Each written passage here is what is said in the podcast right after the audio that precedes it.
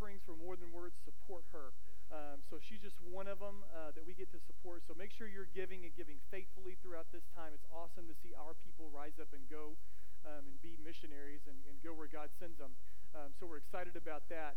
Um, yeah, let's just support Sarah a little bit here.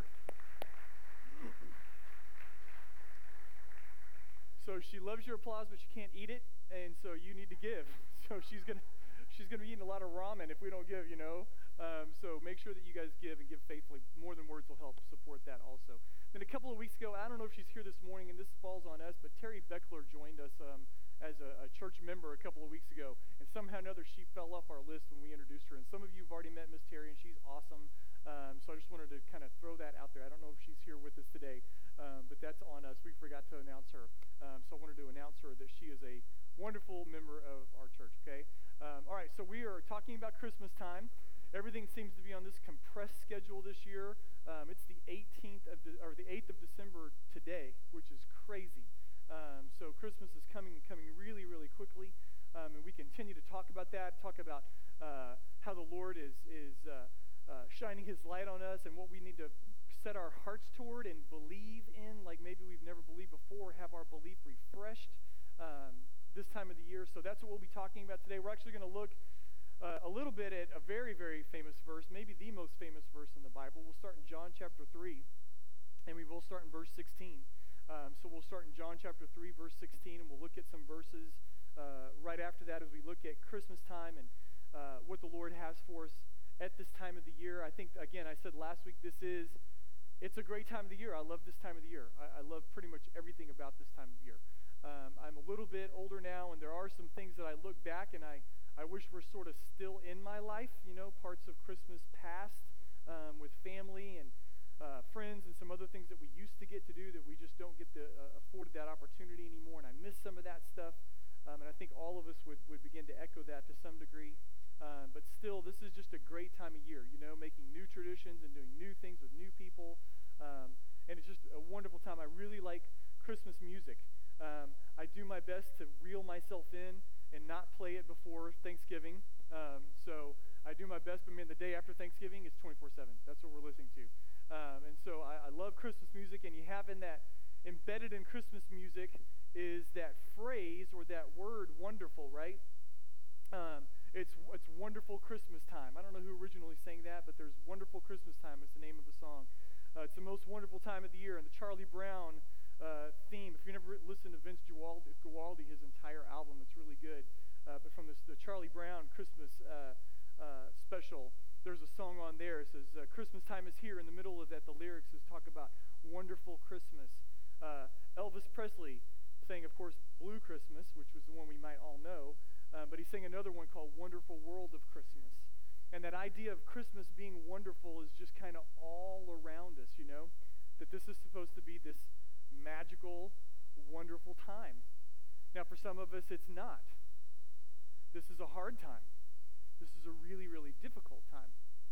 And I would say that not only is it hard for us and it's difficult for us, but I would say that first Christmas at that original time uh, when Jesus came, we want to ask that question Was that a wonderful time? Was it really? Was it really this wonderful time? We've sanitized it, you know. Some of us even have it snowing in Jerusalem or in Bethlehem, you know, when Jesus was born. I don't think that's what was going on uh, in April when Jesus was probably born. Um, I don't think that's exactly what was going on. We, we've just sanitized it and cleaned it all up. Um, but really, was it a wonderful time? I want you to put yourself back in those times um, and, and, try to imagine what that world was like when Jesus came. You had um, really the beginning of this was still the, the roman empire was still young but you had the beginning of the roman empire and they ruled through fear. Uh, they ruled through absolute domination. And so people were uh, actually afraid and the jews in particular just hated them. They hated them. And you're like wow why was there such visceral strong hatred and emotion toward uh, the romans from the jews? 60 years before the christmas story okay so 60 years prior to Jesus being uh, born, the Roman general Pompey, and I'm not going to go into the, the, uh, uh, the history of it, but the Roman general Pompey comes in and he invades Jerusalem. He takes Jerusalem. They effectively sack the city. Um, he won't let his soldiers take uh, things out of the temple and he makes them all leave the city and reconsecrate the temple the next day. But they take the city and it's ugly and, and um, it's they took it that time. They divide the kingdom up. What used to be Israel, they take it and they split it up into these different divisions. And then the, the Roman government takes over the priesthood. So by the time we get to Jesus, you don't even have to be of the tribe of Levi to be a, a, a, the, pre, the high priest anymore. You are selected by the Roman governor. And they are appointing the high priest. They do not want any more problems out of the Jews. And so one of the ways they're doing it is they've just taken over their religious system. And they're appointing who becomes the high priest at this point. So the Jews just hate them. They hated them so much that was 60 years prior. The Romans came in because they had rebelled. They rebel again. So, about 30 years prior to Jesus, that's when Herod comes on the scene. And Herod partners up with, comes alongside of the Romans, and he takes Jerusalem. They fight another battle, and they take Jerusalem. Um, and he begins a brutal reign. Herod was brutal, he was violent. Uh, maybe by the time, uh, even right after Jesus was born, it's possible he had a, a mental disease. It's possible some people think he had syphilis and it had gone to his brain and he was really, really a twisted man very, very violent, killed his own, his own children, killed one of his wives, just a brutal person. And he represented Rome to the Jews. They hated them. So for the next 35 years, by the time we get to Jesus, Herod's in power. He's the local king of the area, um, again, appointed by the Romans, and he is just as brutal as they are. They are a conquered nation. They are forced, and then you have the, the like our Christmas story. Uh, there's a royal decree. If you ever read Luke, right? What happens? Augustus has a decree that goes out, and everybody has to be counted. Why does anybody care how many people they are? So they can tax you. Okay? So they have to go be to their hometown, their town of family origin, decreed by the government that you hate already, to be counted so that they can tax you. Then, right after that, so, and Mary's super pregnant right? It would have taken weeks for them to make this journey anyway. Then you've got this woman who's super pregnant. It takes even longer to get there. Then you get there, and there's no place for her to be to have this child. So you have to go through the, what we see in our Christmas story. Listen, if what happened to Mary happened to you and you were having a baby, it'd be, it is not a wonderful night. You know what I'm saying? Right? This is not the most wonderful time of the year, right? Kind of a deal when we think about what happened to her. Then, shortly after Jesus is born, Herod in his violence and in his jealousy and in his you know messed up mind attempts to kill Christ as a baby. Slaughter the, the, the massacre of the innocents is what it's called. And they kill babies to try to kill Jesus. So they end up running away, taking their little young family, and they run away from Jerusalem from Bethlehem down to Egypt. You have a pregnant teenager, and she's pregnant outside of marriage. At the time, not only would it have been acceptable now, just want to throw this out there. It would not have only been acceptable for Joseph to demand that she be stoned, it might have been required. In certain areas in Israel, there were places that if she had become pregnant outside of wedlock, it would have been required that they stone her. Joseph may not have had anything to say about it in certain places. So they travel, there's nowhere to stay, they have baby with animals. It's the most wonderful event in history, but there was a lot of darkness. It's, it's the most incredible thing God's ever done, or He ever could do, is to send Jesus for us. So, on that account, it is the most wonderful time of the year. But if you and you're in the situation, it's not good. There is a lot of darkness at that time in that first original Christmas. We see our world and it kind of mirrors that first century. Maybe the details, it's not a one to one correlation between what was happening then and what's happening now, but there is a darkness in our world today, is there not? We just saw it on two military bases this week here in the States. There is darkness in our world today, but the real problem is not that the world is dark, and it is. The problem is, is that at night when we're by ourselves or we're looking ourselves in the mirror or reading some of our old texts or emails, or we're thinking back about our lives, the problem is that the darkness is in me. The problem is that the darkness of the world is really a reflection of the darkness in our own hearts. That is the real problem. We are rebellious. against God in our dark hearts. We are darkened in our understanding, Ephesians says. We're born into the darkness of sin. So there is this external darkness, and it's threatening and it's frightening, but our internal darkness is our worst enemy. The darkness in our hearts is the worst thing. We are and does not come to the light for fear that his deeds will be exposed. But he who practices the truth comes to the light so that his deeds may be manifested as having been wrought in God. We love the first part. We like the last part of the last verse. Those two or three middle verses there are hard. Hard to read, hard to maybe even understand to some degree. But really, they don't get so hard when you just let them say what they say. Just let them plainly say what they say. It's hard to hear it, but it's not hard to understand what he's saying to us.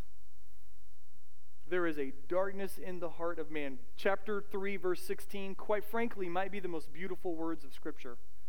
John 3:16 might be the most hopeful words of scripture that you could ever hear. That God has made this promise to you, that Jesus Christ has made a way for you to get to God. So listen, as we talk about our one, and we'll talk about that later, people we're praying for for Christmas, and I know some of you have already had, God's already spurred you to conversations with people. All you ever need is John 3.16. Like that's it. If you never know another scripture verse, all you need is that, man. Give that away to somebody. Talk to somebody about that. It has everything you need to lead somebody to the light of Christ. So it's probably the most famous and the most uh, amazing, in some ways, scripture verses that we could ever have. But it does talk to us about the darkness that's in our hearts. These verses immediately following, we can gloss over these following verses and actually miss the brilliance of the light of Christmas if we don't see the darkness that we have in these next several verses. So, these verses, I think, when, when Scripture talks about the darkness that's in the world, it's talking about three kinds of darkness. And there's people who would say there's six or five or three or two or whatever. I kind of think there's three. I think you could summarize them in three. Three kinds of darknesses. One, life situations. Sometimes circumstances in life are dark. Things take turns that you would never expect. Things take turns that you would never, ever hope or wish on your worst enemy. Life situations can be dark. Second one is the darkness of the soul. We don't have time. We're going to talk about it some more. We don't have time to dig into it, but it's that place where you feel like God is not picking up the phone. Right? The third one is the sin that I love. If you're taking notes, I want you to write it down just like that. Not the sin that we love, not the sin that you love, not the sin that men love, the sin that I love. There's a darkness in my heart because I love sin. These are the three darknesses that Jesus comes to shine light into. First one, the life situations, when life falls apart, when everything seems to be just stripped away from you. That is a darkness, and it is a dark kind of darkness. And I actually think that that one can trigger the other ones. You can start there with life falling apart and go into these other places of darkness. But life situations where life gets stripped away. If you are in that place or if you find yourself in that place or around that place where life is falling apart, I want to encourage you to read Psalm 88. Write that down. Just read Psalm 88. Psalm 88 is one of those Psalms that I am thrilled is in the Bible. It doesn't end with any hope. It doesn't end with this is resolved. It doesn't end with um, God makes everything good. It doesn't end with I sing some songs in church and feel better. It ends with the very last line in the Psalm 88 is darkness is my closest friend. Life situations can strangle the life out of you, and they can strangle light out of your life to the point where you feel like darkness is my closest friend. And it is a especially dark place to be. So you have Psalm 88, and I'm thrilled that it's in Scripture because it's so real, it's so raw, it's so honest. I'm glad that it's in the book of Psalms because the rest of the Psalms lift it up right? If we just had Psalm 88, it would be totally depressing. But you've got a hundred plus other ones that lift it up. But it's there. That means the Holy Spirit of God found it important for that expression of grief to be in the Bible and to okay it. It's okay. Then you have the book of Job, of course, which you can look at or you can read on your own. And again, it's this place where everything gets stripped away. Total confusion. Why is this happening? Why is this happening to me? Why am I walking through this right now? Why has my life turned out like this? That is the huge question in the book of Job. We don't have time to just kill that this morning, but for the most part, here's what I would say. Here's how you have to deal with that kind of darkness, how the light of Christmas shines on that particular kind of darkness. You have to embrace wherever in my heart. Carefully and intentionally live like Jesus has changed you so that other people see his glory. That's verse 21. First thing you have to do is come to the light. And then the light shines in you and reveals the hope and the grace of Jesus Christ. Verse 21 talks about hope and light. But he who practices the truth comes to the light, so that his deeds may be manifested as having been wrought in God. There's hope and light even in our darkness. When Jesus, or God sends Jesus, he makes it clear that our darkness is real, that our darkness is pervasive, that we can't escape it on our own. So he sends a great light. Isaiah chapter 9 talks about this. Matthew chapter 4, he quotes it and he says, The people living in darkness have seen a great light. On those living in the land of the shadow of death, a light has dawned. God knows that we're in this place of darkness. Do you realize that if God was just judgmental, ugly, and, and mean, he would have just left us there? It is not cruel that God shines his light into your heart on your sin, on your darkness, on your pain, on your disappointment. That is not mean or cruel, it's grace. And it, there is great hope. There is great hope here that as I bring my pain to Him and my disappointment to Him and my sin to Him, first of all, He's already seen it. He's light. I can't hide anything from Him anyway. He already knows. There's nothing I'm going to bring to Him where God's going to be shocked. He knows. And He is ready to bring me to Him through Jesus Christ.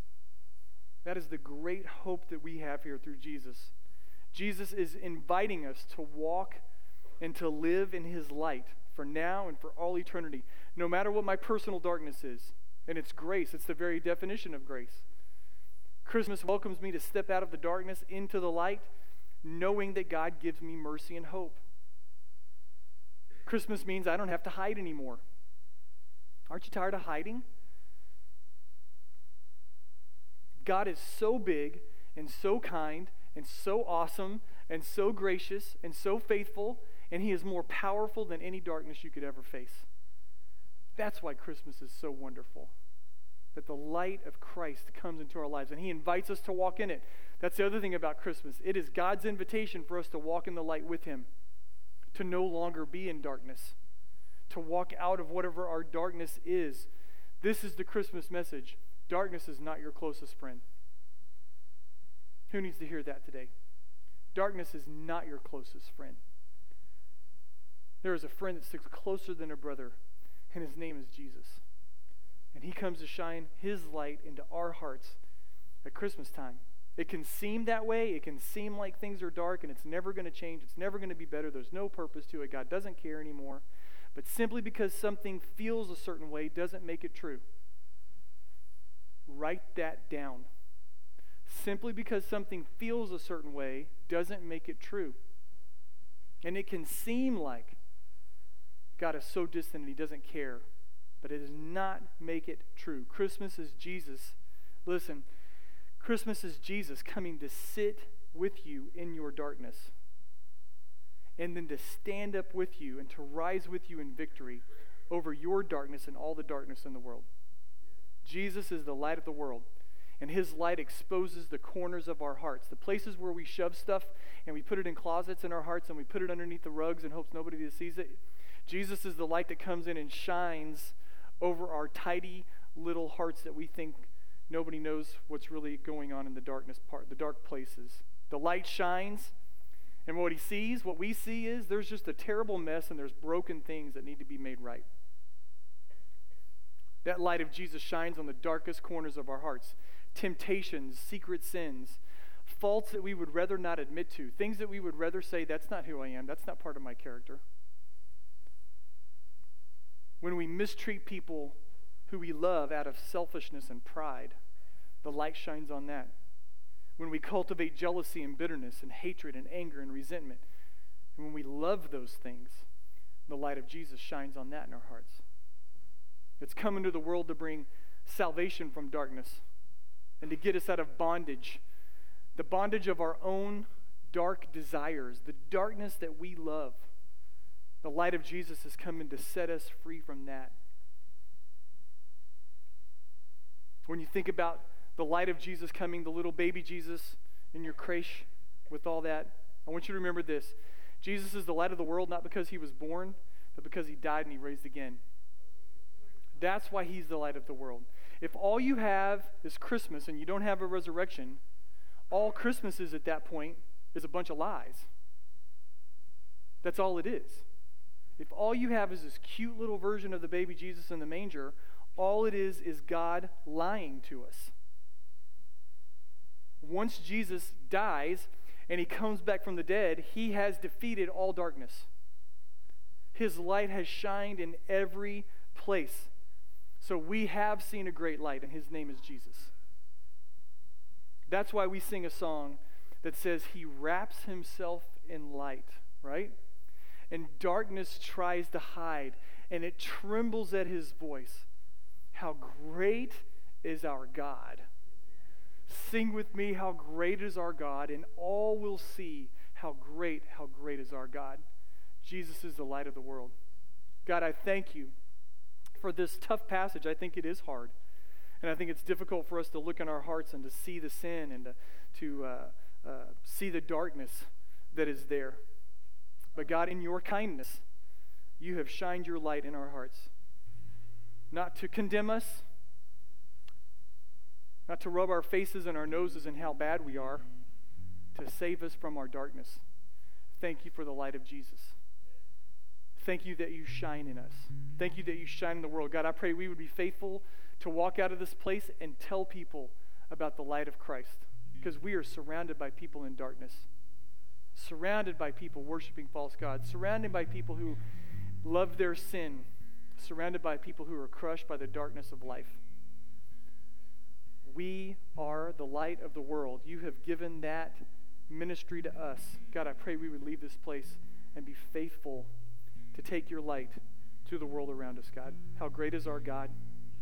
We have seen a great light, and He is Jesus. Thank you, Lord. If there's anyone in here today and you don't know Christ like this, you don't know God like this, you just came for a sweet Christmas message, but man, the light of Christ has shined in your heart this morning. Right now, you call out to Him and you say, Jesus, save me. Save me from my own darkness. Save me from my sins. Save me from the life, uh, life situations crushing me. I have no hope. Be the light of my life. I give it all to you. I'll follow you for the rest of my life. Pray a prayer like that. Talk to God. He will hear and He will answer. Thank you, Jesus, for this time. In your name we pray, amen. Man, thanks, you guys. We're going to have a couple of announcements. We're going to end our time with something specifically. I'm going to ask Rick to come. And uh, we have, right after church today, we have a uh, Uganda ministry meeting. And I know that feels like a long time away, but we're only about six months away from going to Uganda again. And we have our first interest meeting today. So if you're at all have any interest in even thinking about going to Uganda, do we do 16? Is that kind of our cutoff on the 12? Wow. If you're 12, you want to get rid of your kid for two weeks? Woo. I was like, wow. 12 people. Woo. Dang. Parents, you want to send your 12 year olds? They'll take them. So, what's the age cutoff? 18. Okay, so 18 without parents, and we'll talk to you about teenagers if you want to go. So if you're interested at all, uh, make sure you go to this meeting, and Rick's going to talk to us more about that. All right, so yeah, again, there's an interest meeting today after the service. Mm-hmm. Uh, as you know, we have par- been partnering with Pastor James of Jubilee Fellowship in Destinville School for the past 10 years.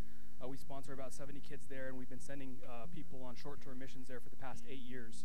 So I just wanted to give you a couple statistics. Uh, over those years, we've sent 40, 49 unique TSF members that have gone on this trip. 10 of those people have gone three or more times, and three of those people that I know of are now engaging in or have serious commitments to engage in uh, full time missionary work. Uh, when we're going to Uganda, primary objective is to love on the kids, check on them, uh, love on the teachers and our friends that we've made there at the church, uh, and also to get updates for the, uh, for the, for the sponsors of the kids. some other things that we participated in include some work projects. Uh, we've done some door to door evangelism recently. We've done soccer camps, discipleship camps, and really we're basing our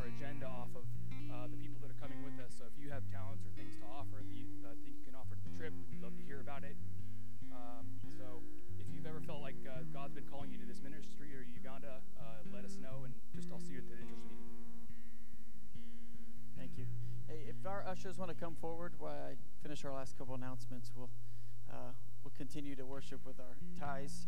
Um, couple things real quick. So Christmas Eve services are coming. We're going to do two services this year, 3:30 and 5 o'clock. Um, you'll have the opportunity to be baptized at one of those. If you are interested in being baptized at one of our Christmas Eve services, um, you can email uh, info at tsf-church.com or come come and speak with uh, Joe or myself, um, and we'll we'll get that set up and be able to talk to you about that.